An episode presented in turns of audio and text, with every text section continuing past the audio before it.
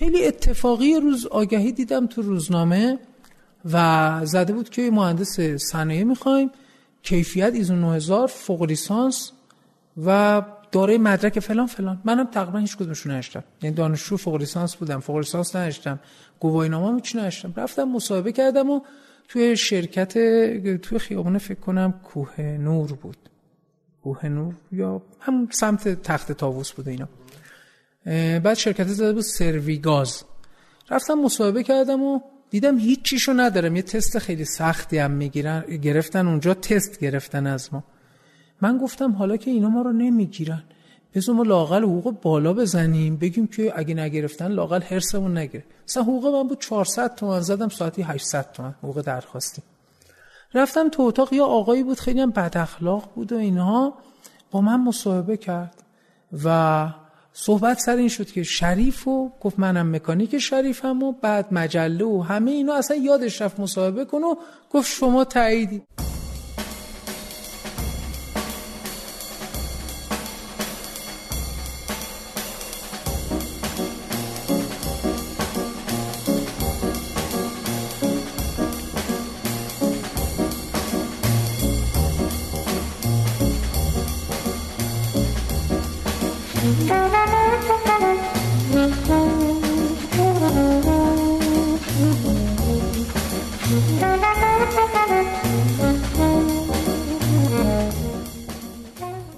سلام همه. خوش اومدیم به قسمت شیشم از فصل سه پادکست ده صبح. من امید اخوان. سلام و من هم میسم زرگرپور هستم. پادکست ده صبح پادکستی در حوزه تخصصی مدیریت کارآفرینی و استارتاپ ها به زبان فارسی و در فصل سومش به داستان های فراز و نشیب کارآفرینان می‌پردازیم. در فصل سه اصلاح کنم. آره راست میگی. یعنی قشنگ دوباره یه چیزی درست کردیم. امید تا آخر خلاصه فصل. خب ما مهمون امروزمون آقای حسین اکبری هستن که آقای اکبری انواع اقسام business های مختلف و بعضا بی ربط رو توش نقش دارن. title ی که خودشون میگن الان هیئت مدیره رئیس هیئت مدیره گروه, گروه پژوهشی آریاناست که کار مشاوره و آموزش و مدیریت پروژه و نمی‌دونم. انتشارات, انتشارات یا عالمه کار اونطوریه و مدیر عامل رستوران زنجیره شیلان که هات داگ معروفی حداقل تو تهران و یه شرکتی هم تو کانادا دارن یه چند جام سرمایه گذاری کردن. خلاصه یک چیز عجیب غریبی بود. عجیب غریبیه. توی این قسمت در واقع خب مثل همیشه دو بخشه مصاحبه باشون توی این قسمت بیشتر از در واقع جوونیشون و از دوران دانشگاه و وارد شدن به کار و اصلا از اول چجوری وارد کار شدن و چی شد و کم کم از حالت استخدامی رفتن به حالتی که کم کم کسب و کار خودشونو بزنن صحبت کردن. آره و با مزه بود. یه چیزش که خیلی بر من جالب بود اون تعبیر تاکسی زرد بود که به کار برد حسین و اینکه خب آریانایی که الان داریم می‌بینیم به هر حال مجموعه بزرگ و معروفیه چه شکلی در شروع کار واقعا هی این ور بالا پایین شده. آره هی آره. و شکستایی توش داشتن و یه سری هی تعطیل شده زیر مجموعش باز شده. من یه نکته بگم امید من پیشنهاد می‌کنم که دوستانی که این قسمت رو میشنون حتما قسمت بعد رو هم بشنون چون مجموعه تجربیات به نظرم یه پکیج بود. یعنی مثلا تیکه تیکه شنیدنش خیلی فایده نداره آره این قسمت به نظر من واقعا مقدمه ای برای قسمت بعد چون قسمت بعد تازه داستان شیلا شروع میشه. عجیب و غریبه و اصلا حسین از این صحبت می‌کنه چجوری یک در واقع زنجیره فست شکست خورده رو گرفته و یه سری شعبش تعطیل شده فلان شده و الان رسوندتش به در واقع تا آخر سال 25 شعبه که در واقع جزو تاپ 3 فست فودای تهران هست و فکر می کنم گفت بالاترین رتبه یک اسنپ در رضایت مشتری رو داره و کل این داستانا و یه شکست گنده ای که خوردن خیلی چیزای هیجان انگیز جالبی بود. حالا اینا رو دیگه تو قسمت بعد میگیم. مرسی. گوش میدیم به بخش اول از مصاحبه با آقای حسین اکبری. قبل از اینکه گوش بدین به ما کامنت بدین feedback بدین ما رو به دیگران معرفی بکنین به وبسایت ما سر بزنین tenampodcast.com اینستاگرام ما رو follow کنین اونم tenampodcast و همین دیگه. و همین. خب گوش میدیم به صحبت های حسین عزیز.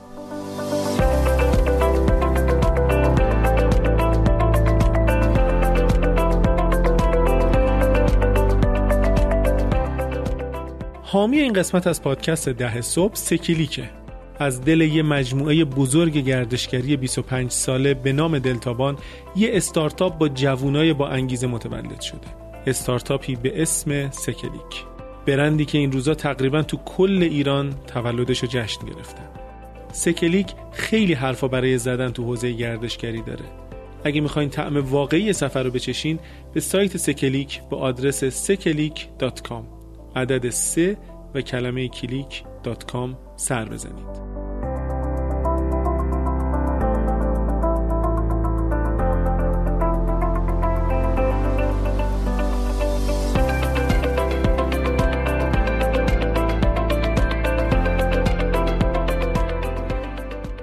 سلام. به ششمین قسمت از پادکست ده صبح خوش اومدید. من میسم زرگرپور هستم. منم امید اخوانم و مهمون امروزمون آقای حسین اکبری هستن رئیس هیئت مدیره گروه پژوهشی آریانا مدیر عامل رستوران زنجیره شیلا و یه چند تا کار دیگه می‌کنن که تو طول مصاحبه بهش می‌رسیم. خوش اومدی حسین جان. سلام خیلی ممنونم. خوشحالم که در خدمتتون هستم. خیلی باعث افتخاره. من این افتخار رو داشتم که قبلا شاگردی آقای اکبری کردم و خلاصه این که در مقام شاگرد قدیمی آقای اکبری الان اینجا نشستم و خب دارم مصاحبه می‌کنم. برام خیلی هیجان انگیز و لذت بخش. خب حسین جان ما اگه میشه از قبل بیایم مثلا متولد چندی کجا به دنیا اومدی کجا درس خوندی بیایم تا جلو. من متولد 14 اسفند 53 هستم. توی خیابون جهانپناه تو 17 شهریور به دنیا آمدم. و فرزند سوم خانوادم هستم. یه برادر و یه خواهر بزرگتر از خودم دارم و دو تا خواهر کوچکتر از خودم. توی دوره دبستان و حالا اگه به لحاظ تحصیلی بخوام بگم تو دوره دبستان همون خیابون همون نزدیک میدون خراسان یه دبستان می‌رفتم. راهنمایی و دبیرستانم هم همینطور. و معمولا جزو شاگردای خوب میزمون بودم. چون خیلی چاق بودم و تو میز تکی میشستم معمولا هیچ موقع یادم نمیاد که من رتبه بالای تحصیلی آورده باشم تو زندگیم. بعد خیلی از سر اتفاق دانشگاه خوب قبول شدم و خیلی از دوستای نزدیکم من باورشون نمی‌شد که من قبول شدم دانشگاه. شریف بودین درسته بله. من صنایع دانشگاه شریف قبول شدم سال 72 و بعدش اون یه تحولی تو زندگیم به وجود آورد. یه فرصت یه پنجره فرصتی رو برام باز کرد. سال 76 در واقع 77 فوق لیسانس قبول شدم دانشگاه تهران مهندس صنایع. اونم باز خیلی اتفاقی. درسمو خوندم دانشگاه تهران و بعد هم دیگه از اون سال یه سری کارا انجام دادیم. یه خورده درسی ورانور خوندیم تا امروز که خدمت شماییم.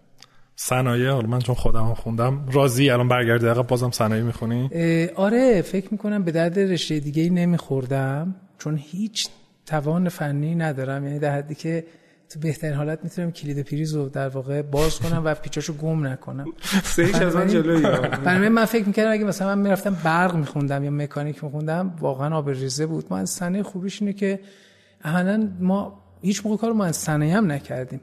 فقط رفتیم دانشگاه و یه مدرکی گرفتیم و وارد حوزه مدیریت شدیم بیشتر. یعنی این درجه آزادی رو به ما می‌داد. ولی مهندس نیستیم به اون معنا. حالا نگین دیگه. من خودم میگم. من, من ما خودمون صنایع من تحلیل سیستم خوندم. علم صنعت یه دونه ایمنی هم داشت. حالا همه چیزا ما رو صنایع رو مسخره می‌کنم ما تو صنایع خودمون ایمنی ها رو مسخره می‌کنیم. گفتیم چسب زخم می‌زنم اینا. بعد توی دوران دانشگاه فوق لیسانس یا لیسانس کارم می‌کردی در کنارش؟ اینجوری بهتون بگم.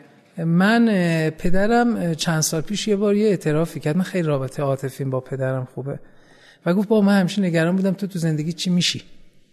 یعنی یکی از اعترافای خیلی جالبی بود که برای من کرد. می‌گفت میترسم از عهده زندگیت بر نیای. خب کار که من پدر مغازه داشت. الان پدر من بنک داره تو بازار مولوی. کلا خانواده ما همشهری ما بنک دارن پدر بزرگم هم کارخونه حلوایی داشت و اینا.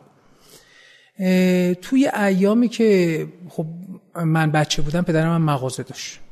و منم مثل هر کسی می‌رفتم مغازه پدرم. و خب معمولا سازگار نبودم. چون خیلی من تو فروشندگی سختگیر بودم مثلا نسیه نمیفروختم. و اگه کسی پولشو نمی‌داد جنس نمی‌دادم. کسی تو مغازه را نمی‌دادم. و از این نظر برادرم با پدرم خیلی سازگار بود. و من و پدرم با هم به رغم دوستی شدید سازگار نبودیم. برام ایشون ترجیح می‌داد می‌گفت برو خونه بشین عزیزم کتاب بخون. نیاز نیست بیای مغازه.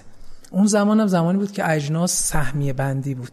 زمان جنگ بود. زمان جنگ بود. یعنی ما من زرچوبه ای که با دفترچه بسیج فروخته باشیم و تخم و مرغ و سیگاری که ده تا ده تا بسته بندی کرده باشیم و اینا همش یادمه. بعد تو دوره دانشگاه موقع که دانشگاه قبول شدم من خب دوست داشتم مستقل باشم. و برای همین رفتم دانشگاه آزاد. اولین کاری که انجام دادم یه جا به من گفتن تو دانشگاه آزاد شغله.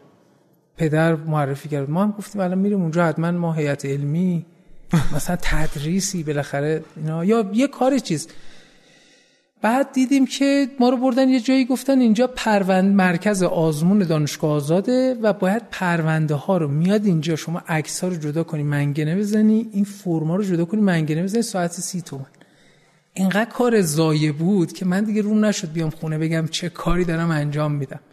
اما دانشگاه دارم کار می‌کنم. گفتم دانشگاه آزاد کار می‌کنم دفترمونم چیز پاسداران. این چه سالیه؟ سال 73 آه همون بعد دیگه اونو تحملی نکردم ولی از همون سال اول. همزمان یه کار دیگه هم می‌کردم. اونم اینه که برادر منم اون موقع تو بازار مغازه داشت. من می‌رفتم از برادرم یه جنس میخریدم و بین مشتری های پدرم که یه سری خاربار فروش بودن توضیح می‌کردم. یه استیشن داشتم باش دانشگاه می‌رفتم این کارم می‌کردم. ولی اصولا یعنی این مجموع پکیج کارایی بوده که تو اون یکی دو سال انجام دادم و یه دفعه وارد کار تخصصی مهندس صنایع شدم. یعنی فروشندگی توزیع مواد غذایی بین سری مغازه دار و یه سری کار متفرقه. کنار شغل پدرم و تو مغازه پدرم. ولی واقعا از حالا چیزایی که تو مهندسانه خونده بودی استفاده می‌کردی؟ به هیچ عنوان. هیچ. ربطی نداشت. خواستم جنس ببرم در مغازه بفروشم. بعد می‌رفتم به بقالا جنس فروختن خیلی سخته. یعنی شما اگه فروشندگی کنی شما میگی سلام میگه من دارم. میگی خب چی داری؟ من هنوز نگفتم که چی می‌خوام بهت بفروشم. خیلی سخت بود. و خیلی هم بد حسابن یعنی جزو اقشار بد حساب جامعه که من خیلی از دوستام تو این شغلن ولی طفل معصوم خیلی بد حسابی می‌کردن اون موقع. الان شاید احتمالا خوش حساب شدن. برای همین اون موقع هیچ ربطی نداشت نه؟ هیچ ربطی نداشت. خب بعدش شد اولین کاری که واقعا شروع کردی چی بود؟ غیر از حالا بازار و خب. دانشگاه زد خب این در واقع دو تا کار که کاری بود که می‌خواستم صرفا به خودم متکی باشم یعنی هزینه پول تو جیبی رو از کسی نگیرم. بعد وارد صنایع دفاع شدم. یه کاری یکی از دوستان به من گفت آقا صنایع دفاع نیرو می‌گیره. ممکنه از اونجا خرید خد... چیه طرح خدمت و اینا باشه. این جایی که صنایع هوای قدس که این مهاجر اینا رو می‌سازن هواپیمای بدون سرنشین. یه چیزی حدود 7 ماه تا یه سال اونجا کار کردم و بمونم گفتن حقوق خوبی هم به اون می‌دادن. فکر می‌کنم ساعتی 250 300 تومن به اون می‌دادن. سال 74 هنوز لیسانسمون هم نگرفته یعنی ما سال سوم بود که اونجا بودیم.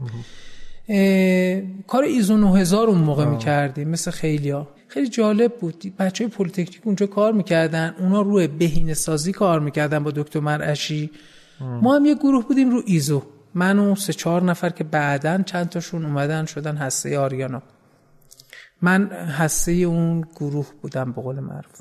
بعد به ما پیشنهاد چیز هم دادن حتی که بمونیم برای خدمتمون و اینا. ولی من حس کردم اگه من اونجا بمونم دیگه باید تا آخر عمرم همونجا بمونم. درسته. و آمدم بیرون از اونجا.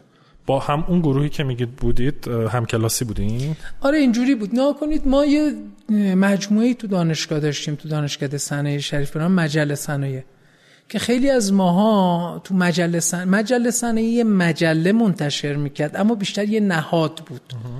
و آقای دکتر اکبری جوکار که هم دوست منه هم بالاخره حق استادی به گردن من داره ایشون و یه عده دیگه از ورودی های 68 و 69 شریف اینو راه انداختن.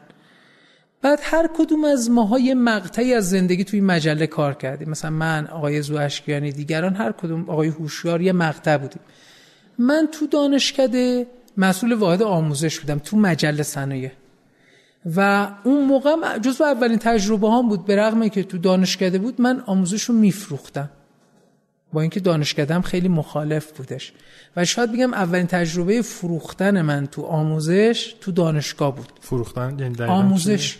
یعنی من دوره اتوکد میذاشتم میفروختم به دانشجوها. پولش درآمدش به من نمی‌رسید به مجله می‌رسید اما من مثلا اون موقع یه دوره کلاس کنکور فوق لیسانس هم گذاشتم. که بعد دیگه چون از این business خوشم نمیومد هیچ موقع سراغ کلاس کنکور نرفتم. اما دوره آموزشی میذاشتم. مثلا آموزش دلفی با بچه ها میذاشتم. یه تیمی بودن که با من کار می‌کردن که بعدا چند تاشون شدن شریک من. و اون آم مرکز آموزش که زیر مجموعه مجله صنایع کار می‌کرد من پنج نفر پرسنل داشتم.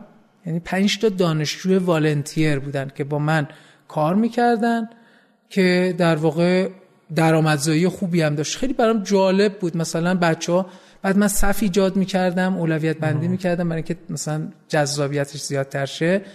مثلا دانشکده مکانیک و اینا میومدن اونجا پول می‌دادن ثبت نام که خودم تعجب می‌کردم اینا واسه چی پول میدن؟ ما ثبت نامشون کنیم. خب این درسا که تو دانشگاه داره رایگان ارائه میشه ولی استقبال می‌کردن ما هم پول می‌گرفتیم و ما مجله چاپ می‌کردیم. خب بعدش برگم رو وزارت دفاع. وزارت دفاع اومدین بیرون وزارت دفاع اومدم بیرون. و در واقع رفتم یه مدتی توی یکی از این پروژه های که آقای ویسه توی سابکو را انداخته بود برای بهسازی عملکرد در واقع این ساپلایراشون.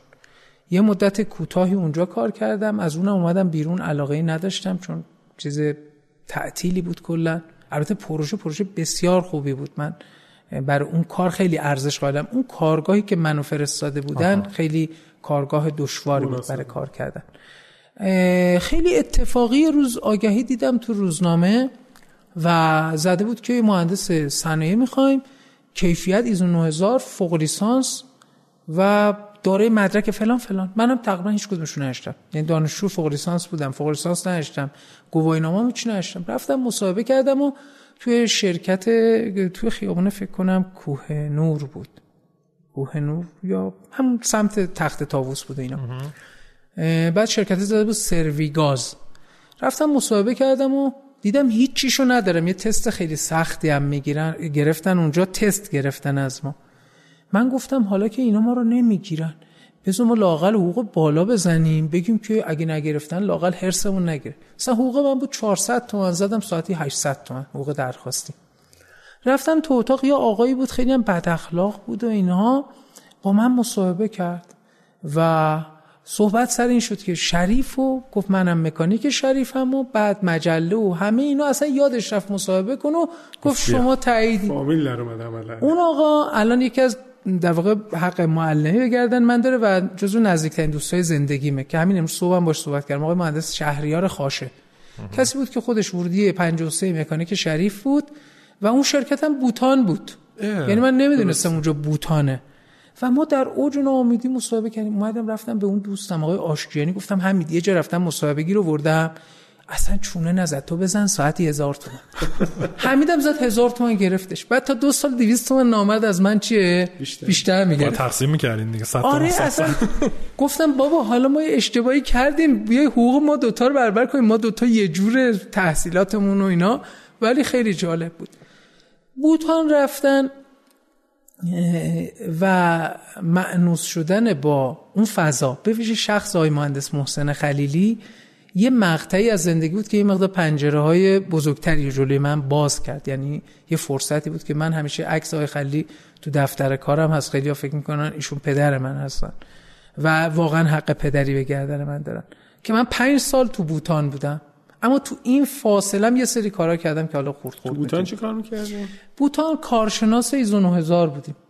بعد ایزو 9000 رو که گرفتیم شدیم دفتر برنامه‌ریزی استراتژیک رو انداختیم. بعد چون علاقه به ساعت زدن نداشتیم به ما گفتن که آقای خلی گفته بود که اینا اجازه بدید که اختیارشون دست خودشون باشه بیان برن هر موقع خواستن. اینا بعد منم 5 6 نفر استخدام کردم و یه دفتر و واحدی رو انداختم. برای این بعدم با اون مدیر مستقیمم به اختلاف خوردم و دیگه اومدم بیرون. جالب من منتظر بودم کار به بوتان برسه چون فکر می‌کنم خیلی از دوستان مشترک ما بوتان بودن و به نظرم خیلی همیشه جای عجیبی می اومده یعنی بله.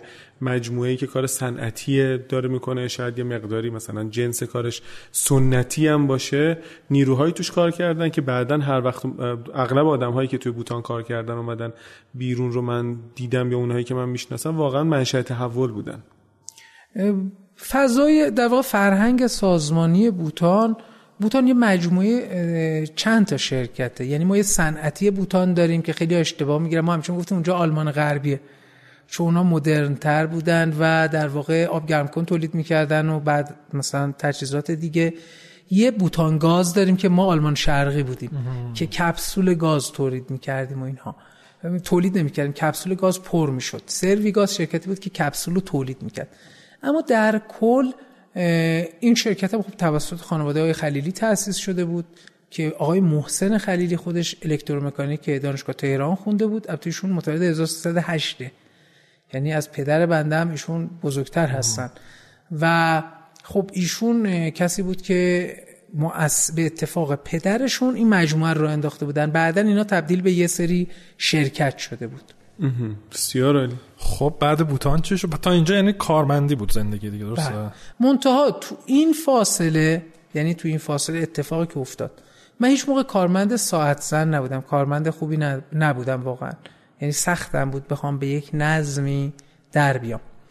تو این فاصله من کاری که انجام دادم مثلا سال هفتاد و اگه اشتباه نکنم سال هفتاد و شیش من اومدم به اتفاق یه سری از بچه های دانشگاهی دیگه از جمله آقای شجاعی و آقای کریمی که می‌بینید ما با هم ارتباط داریم ما اومدیم یه سری جلسه گذاشتیم و گفتیم خب شما اونای مجله داشتن علم و صنعت.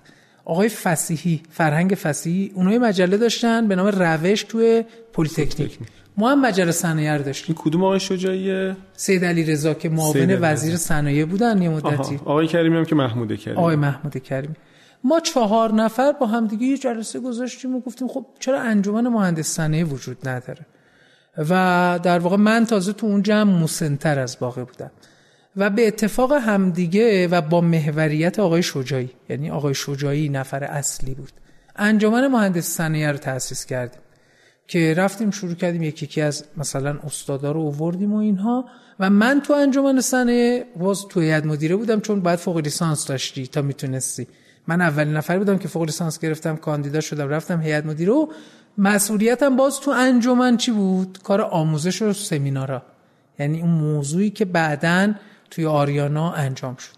من تو فاصله سال 76 تا 80 داشتم به امروز فکر می‌کردم زندگی بسیار شلوغی داشتم.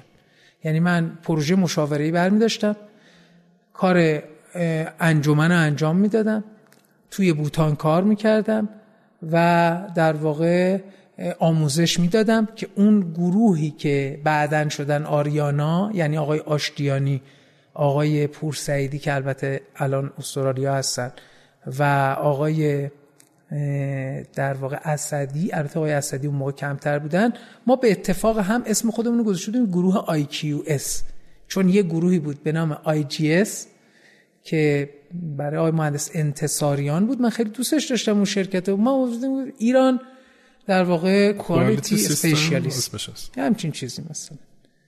و ما دو سه سالم با اون اسم کار می‌کردیم. یعنی من الان به رزومه خودم بین سال 76 تا 80 نگاه می‌کنم خیلی سالهای پری بود. یعنی مثلا پر و خالی. یعنی پر به لحاظ حجم و تعدد کار خالی به لحاظ اینکه خب آدم که نمی‌تونه ده تا کار رو انجام بده. حتما اسم من ده جا بوده تمرکز نداشتم. تمرکز نداشتم. بله. این اتفاقا بود تا سال 80 که یه اتفاق بزرگ تو زندگی من چند تا اتفاق بزرگ تو زندگی من افتاد.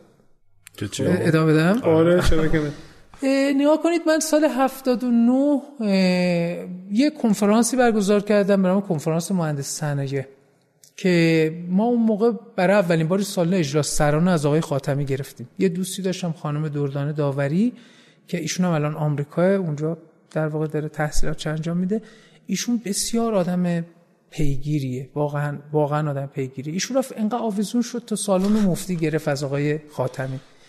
و ما یه کنفرانس اینجا گذاشتیم تو حدود 1500 نفر ثبت نام و پولی و کلی درآمد مثلا رفتیم اسپانسر گرفتیم و کلی کار کردیم.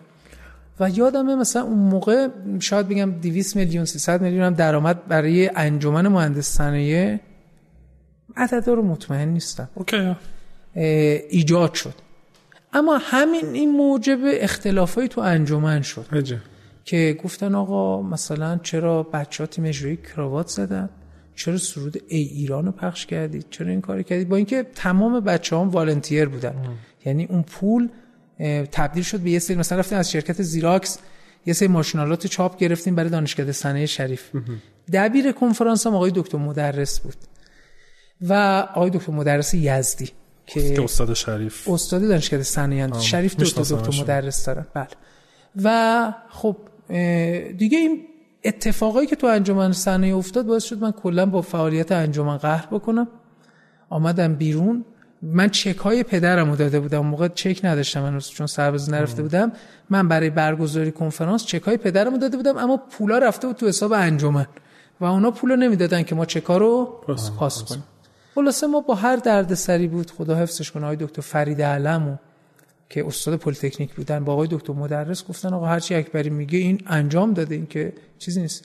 ما چکا رو پاس کردیم و دیگه دور کار انجمن رو خط کشیدیم آمدیم بیرون. این انجمن یه کاری بود در کنار بوتان یعنی که مکان full time بوتان انجو... بله انجمن کار اجتماعی بود. اجتماعی. من تو هیئت مدیرش بودم رفتم بهشون پیشنهاد دادم خب بیایم این انجمن کنفرانس هم برگزار بکنیم و این کار رو انجام بدیم. که اصلا یه موجب یه سری سوء تفاهم و کدورت و اینا شد که دیگه عملا اون اتفاق سال 80 افتاد. خب ادامه چی شد؟ ادامه... ما دست به چونه نشستیم. آره. یه چیزی که من خیلی تردید داشتم راجعش بگم. من از بوتان که آمدم بیرون یادمه با مدیر مستقیمم خیلی اختلاف داشتیم. چون با زیر مجموعه من می‌رفت مستقیم ارتباط می‌گرفت. آقای اسدی و آقای آشجانی و اینا با من کار می‌کردن. البته آقای آشتیانی مستقل بود آقای اسدی و آقای دکتر نورعلی زاده و اینا که مثلا بله. اون دوره شما بودن بله. من کلا یه عادتی داشتم یه واحده که می‌دادن می‌گفتم این واحده می‌تونه گنده‌تر از کل سازمان شه برای همین همون سال مثلا رفتم از آقای دکتر مشایخی خواهش کردم که بیان بوتان مشورت بدن و ارتباطم با آقای دکتر مشایخی و اینام تو انجمن صنایع شد آها. چون مثلا شاگرد دکتر مشایخی نبودم وقتی که ایشون از فرصت مطالعاتی برگشت موقع که من دانشجو بودم ایشون فرصت مطالعاتی بود. وقتی که ایشون برگشت من درس سیستم داینامیک رو با ایشون برداشتم. بعد دیگه به واسطه انجمن با هم دیگه یه رابطه از طرف من دوستی و از طرف ایشون استاد شاگردی با هم پیدا کردیم تا امروز. سال 79 دیگه من باز دوباره یه بار صحبت شد با آقای خلیلی. پیش آقای خلیلی زیاد می‌رفتم. یه منشی خیلی بدقلقی هم ایشون داشت هنوزم داره. خانم قاسمی. که خیلی هم دوستش دارم خانم قاسمی ولی خیلی بدقلقی یعنی گذاشتنش اینجا که کسی نره پیش خلیلی منم هر موقع ایشون می‌رفت پام شدم می‌رفتم طبقه پنجم چون آقای خلیلی تا دیر وقت سر کار بود. حالا غیر از این ایام که به خاطر کرونا ایشون منزلن ولی همیشه ایشون تا ساعت ده شب اینا هنوز ایشون داره کار می‌کنه با هنوز کار می‌کنه و منم می‌رفتم شای خلی بعد خیلی دست نوشته ها و این چیزام ازشون دارم هنوز. بعد یه بار گفتم آره اینجوریه فلانی اذیت می‌کنه و اینا می‌خوام برم کار رو بزنم گفت حسین تو هم که همش حرف می‌زنی. می‌خوای کار را بندازی برو را بنداز دیگه. این جمله هنوز تو ذهن من هست که ما گویا جرأت نداشتیم. اون گروه IQS هم که بهتون گفتم شاید یه مقداری این صحبت های من تو هم تو هم بیفته. خودم هم دارم دیگه صاف میشه آخرش. اون گروه IQS هم که گفتم یه مقطعی ما اومدیم با هم دیگه شرکت بزنیم. بعد من دیدم همه همه کارو کردیم تقسیم کار اینا همه نگاه کردن که من مدیر عامل شم. من گفتم من نیستم. یعنی شاید جرئت نکردم یا شاید نخواستم. بعد اونا هم گفتن خب ما هم نیستیم. برای اون گروه IQS هم چی شد؟ هیچ کس نپذیرفت که بیاد مدیر عامل شو اینا.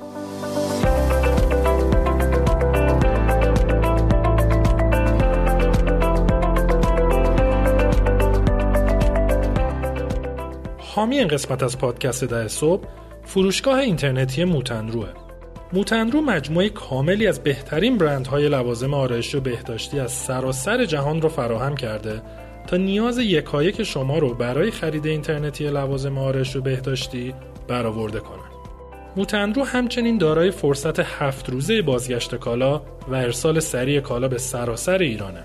به سایت موتنرو به آدرس موتنرو.com سر بزنید. M o o t a n r o o.com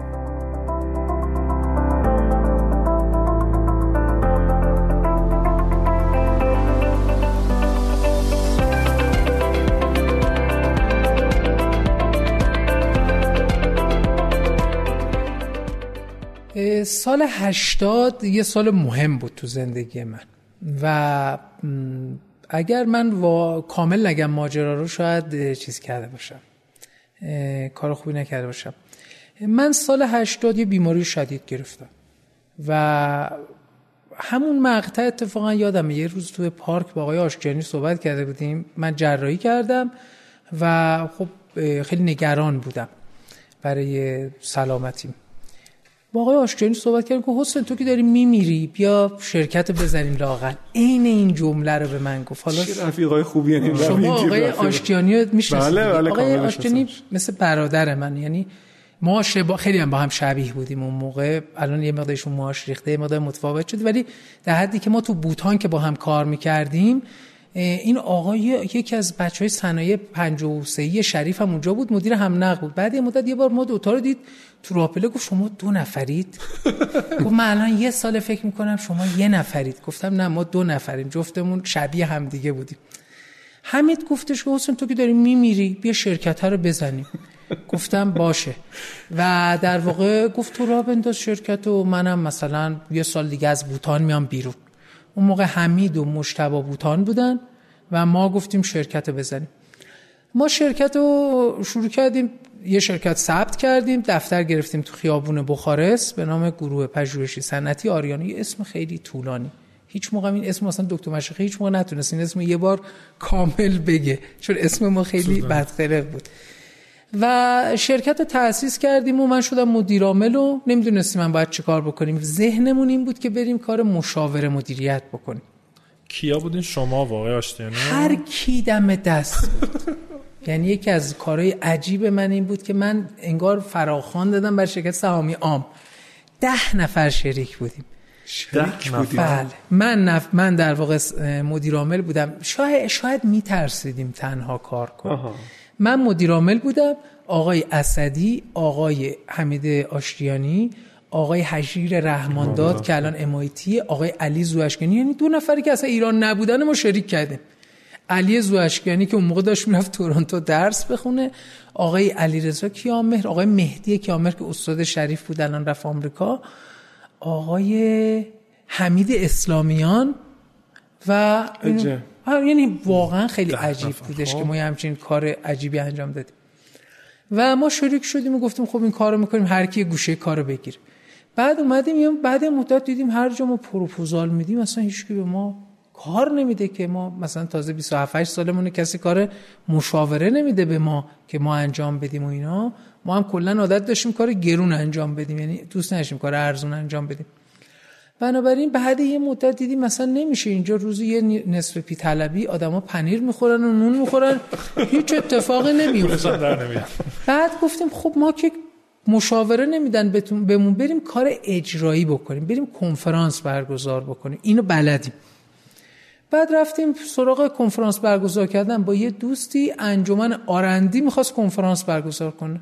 انجمن جامعه تحقیق و توسعه ایران. ما رفتیم گفتیم آقا ما کار شما رو انجام میدیم. کنفرانس بلدیم برگزار کنیم. اینو انجام میدیم و شما به ما پول بدید. یه درصدی هم از اسپانسرشیپ ها بدید. که ما رفتیم اولین کارمون عملا این شد که بریم برای دیگران کنفرانس برگزار کنیم.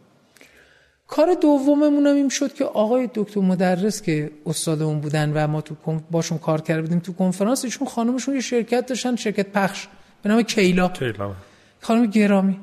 خب به منم خیلی محبت داشتن. گفتش خب باشه بیا شما اینجا می فراینده اینجا رو بهسازی کنید. یعنی ما یه لشکر آدم یه دفتر سرسیمتی تو بخارست بعد هیچ کار بعد به واسطه یه کار دیگه ای تو وزارت خارجه به ما دادن و یه کاری تو شهرداری.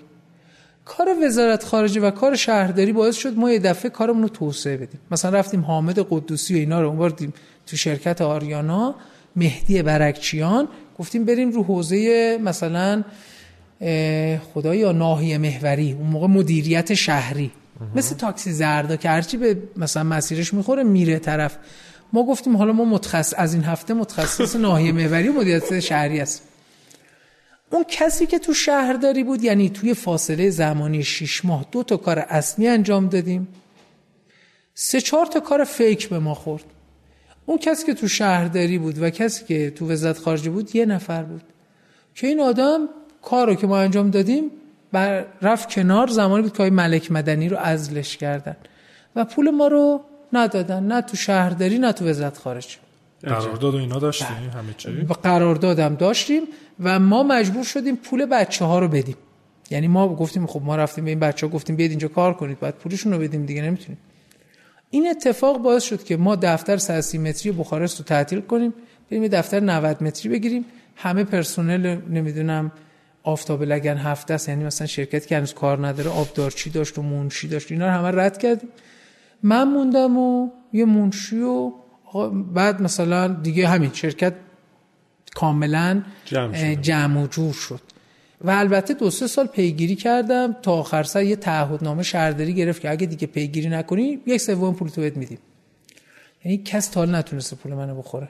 غیر از یه نفر تو قزوین که در واقع یه پروژه گردشگری بود خورد. ولی من این ویژگی رو از بچگی داشتم. یعنی وصول مطالبات مغازه پدرم با من بود. کسی نمی‌تونست از زیر بار اون فرار کنه. انقدر رفتم شهرداری آمدم. همین آقای احمدی نژاد شده و شهردار تهران. ما یه هر هفته می‌رفتیم بازدیده چیز. ما رو تو همه مناطق می‌دید.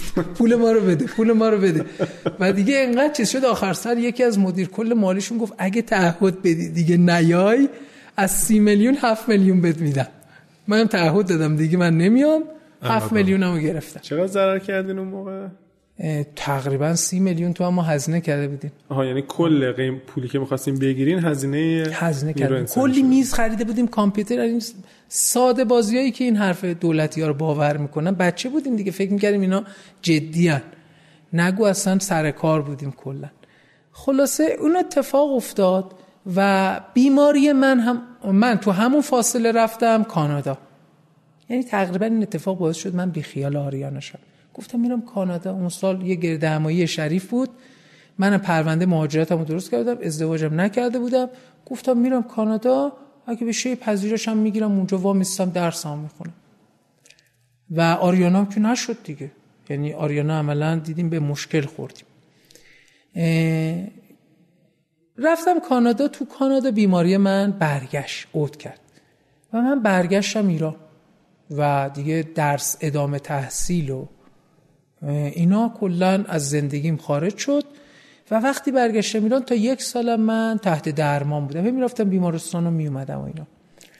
که آقای اسدی و اینا تو اون فاصله در واقع منم به دکتر گفته گفتم شما من نمی‌تونم کار کنم من همش یا خونم یا بیمارستانم مثلا هر سه هفته یه بار شرکتم.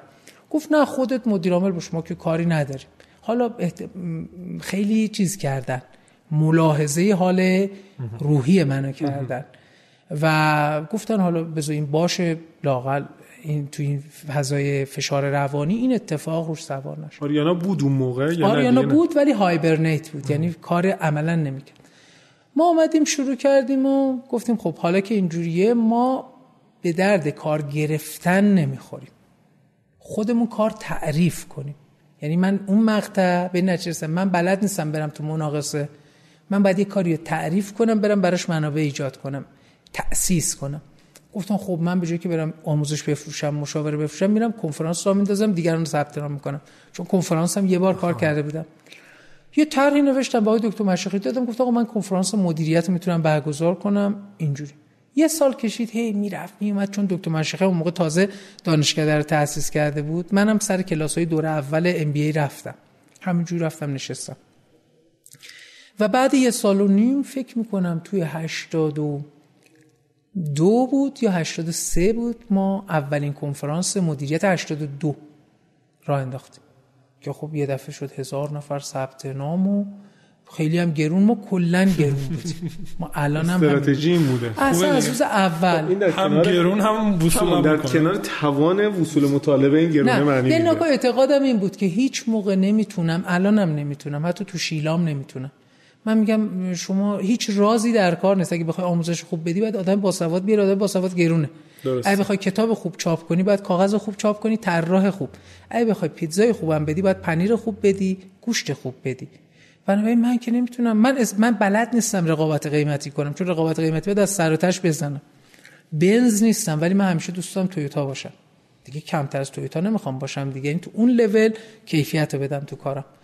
اتفاقی که افتاد بنابراین اون اتفاق یه دفعه اصلا ما امیدوار شدیم. این میشه کار کرد. مثلا اون موقع یه دفعه 200 میلیون تومان درآمد برامون ایجاد شد.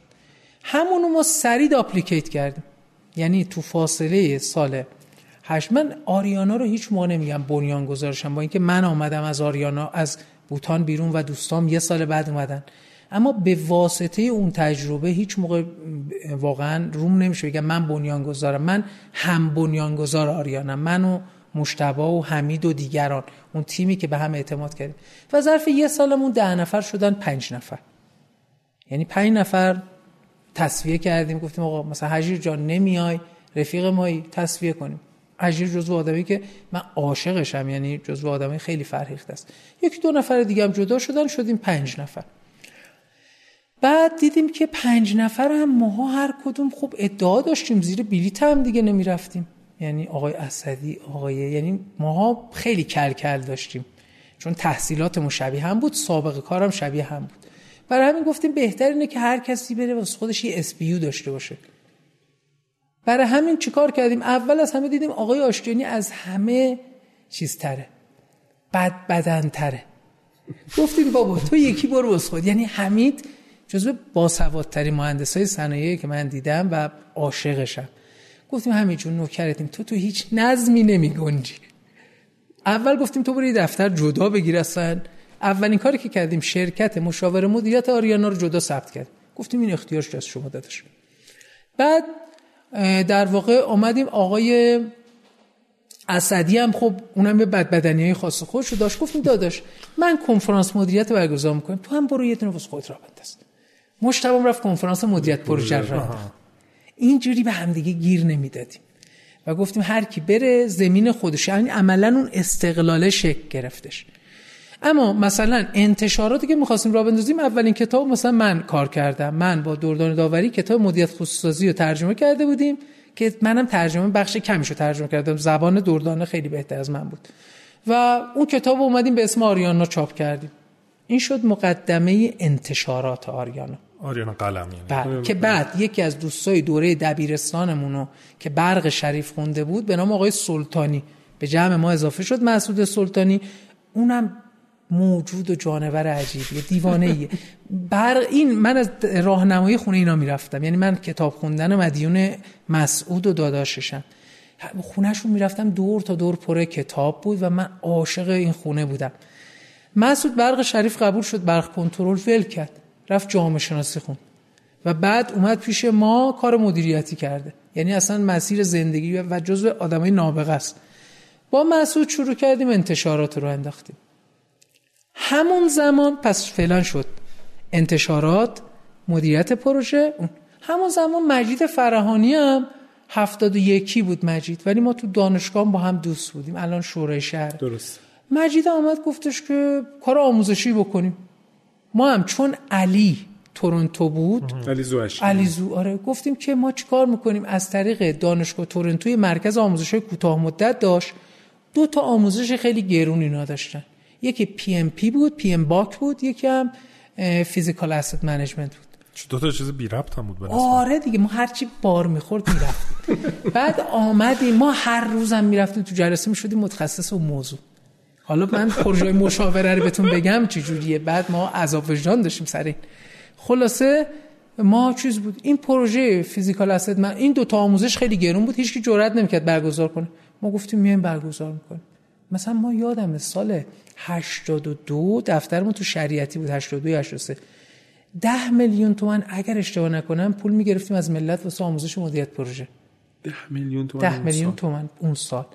که در واقع خب اولین بار بود تو ایران که بله، آموزش های در واقع مدیریت پروژه به این شکل از کجا می آوردین کانادا کانادا. همش از کانادا. می اومد ایران و می اومد از ایران تو همین مثلا راهبران پتروشیمی و اینا بود. ما سالی مثلا بعد اون تبدیل به کنفرانس شد. سالی 50 60 تا خارجی می آوردیم که بعدها اینا هم برامون یه سری حاشیه و اینا ایجاد کرد اینا. خلاصه که علی زحمت اینا رو می‌کشید. یعنی علی توی آریانا بود اما ساید خارجی ما رو علی زحمت میکشیدش. ما هم اینجا دوره میذاشتیم. پس شرکت مدیریت پروژه مؤسسه مدیریت پروژه آریانا توسط مجید فرانی با یه باری که خورد تو حوزه مدیریت پروژه زایده شد. که ما هر جا می‌رفتیم می‌گفتیم ما میکرو گروپیم با چند تا نانو کمپانی. یعنی اینا یک شک گرفته بودن اینا. همون زمان برای اینکه بیکار نباشیم هر کاری می‌گفتن هم می‌کردیم. مثلا ما همون زمان کار اجرایی هم می‌کردیم. مثلا دانشگاه شریف می‌خواست نمایشگاه کارآفرینان بذاره به ما گفت ما گفتیم انجام میدیم. اینا منتها تقدم و تأخر زمانیاشو از موقع ممکنه من الان حضور ذهن من تقریبا سی سالی از دفترچه خاطرات دارم ولی برای امروز نرفتم اینا رو تو دفترچه خاطرات در بیارم. یادم مثلا بچه ها میمدن غرفه ما گفتن شما کار چیزم می‌کنید؟ عروسی و ازام می‌کنید؟ ما گفتیم از اون کار سنت هم اگه شما داشته باشید جشن شما برگزار می‌کنید یعنی در این حد حتی دوستای نزدیکمون ما رو به واسطه تعدد کارمون تمسخر می‌کردن. یه اتفاقی که یادم رفت بگم و این خیلی برام مهمه. من سال 80 که می‌خواستم آریانا رو تأسیس کنم رفتم کل سرمایه‌مون 8 میلیون بود. و رفتم 400 هزار تومان دادم. یه گرافیست در جیه گیر آوردم آقای مسعود نجابتی. گفتم می‌خوام یه آرمی بزنی برای آریانا که این کنار دانشگاه شریف که آرمش می‌خوره هیچی از اون کم نداشته باشه. یعنی من 400 هزار تومن. از 8 میلیون تومن پولمو دادم طراحی آرم. و همین لوگویی که همین لوگو آریانا. یعنی این از اون چیزایی بود که من برام خیلی مهم بود که هویت برند من هویت دانشی باشه. چون من تیم خودمون رو تیم باسوادی می‌دونستم. یعنی تیمی سطحی نمی‌دونستم. منتها حس می‌کردم ما کشف نشدیم هنوز. شاید یه روزی ما رو کشف کنن. ما تدریس می‌کردیم. بعد از اون زمان خودمونم مجبوریم.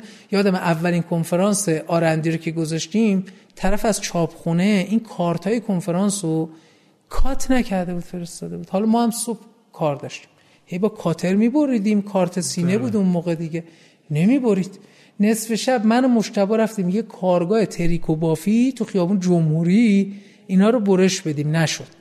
از اونجا رفتیم یه چاپخونه وجدانن مشتبه یادشه. ساعت چهار صبح به طرف تو چاپخونه یه چیزی دادیم که اینا رو کات کنه.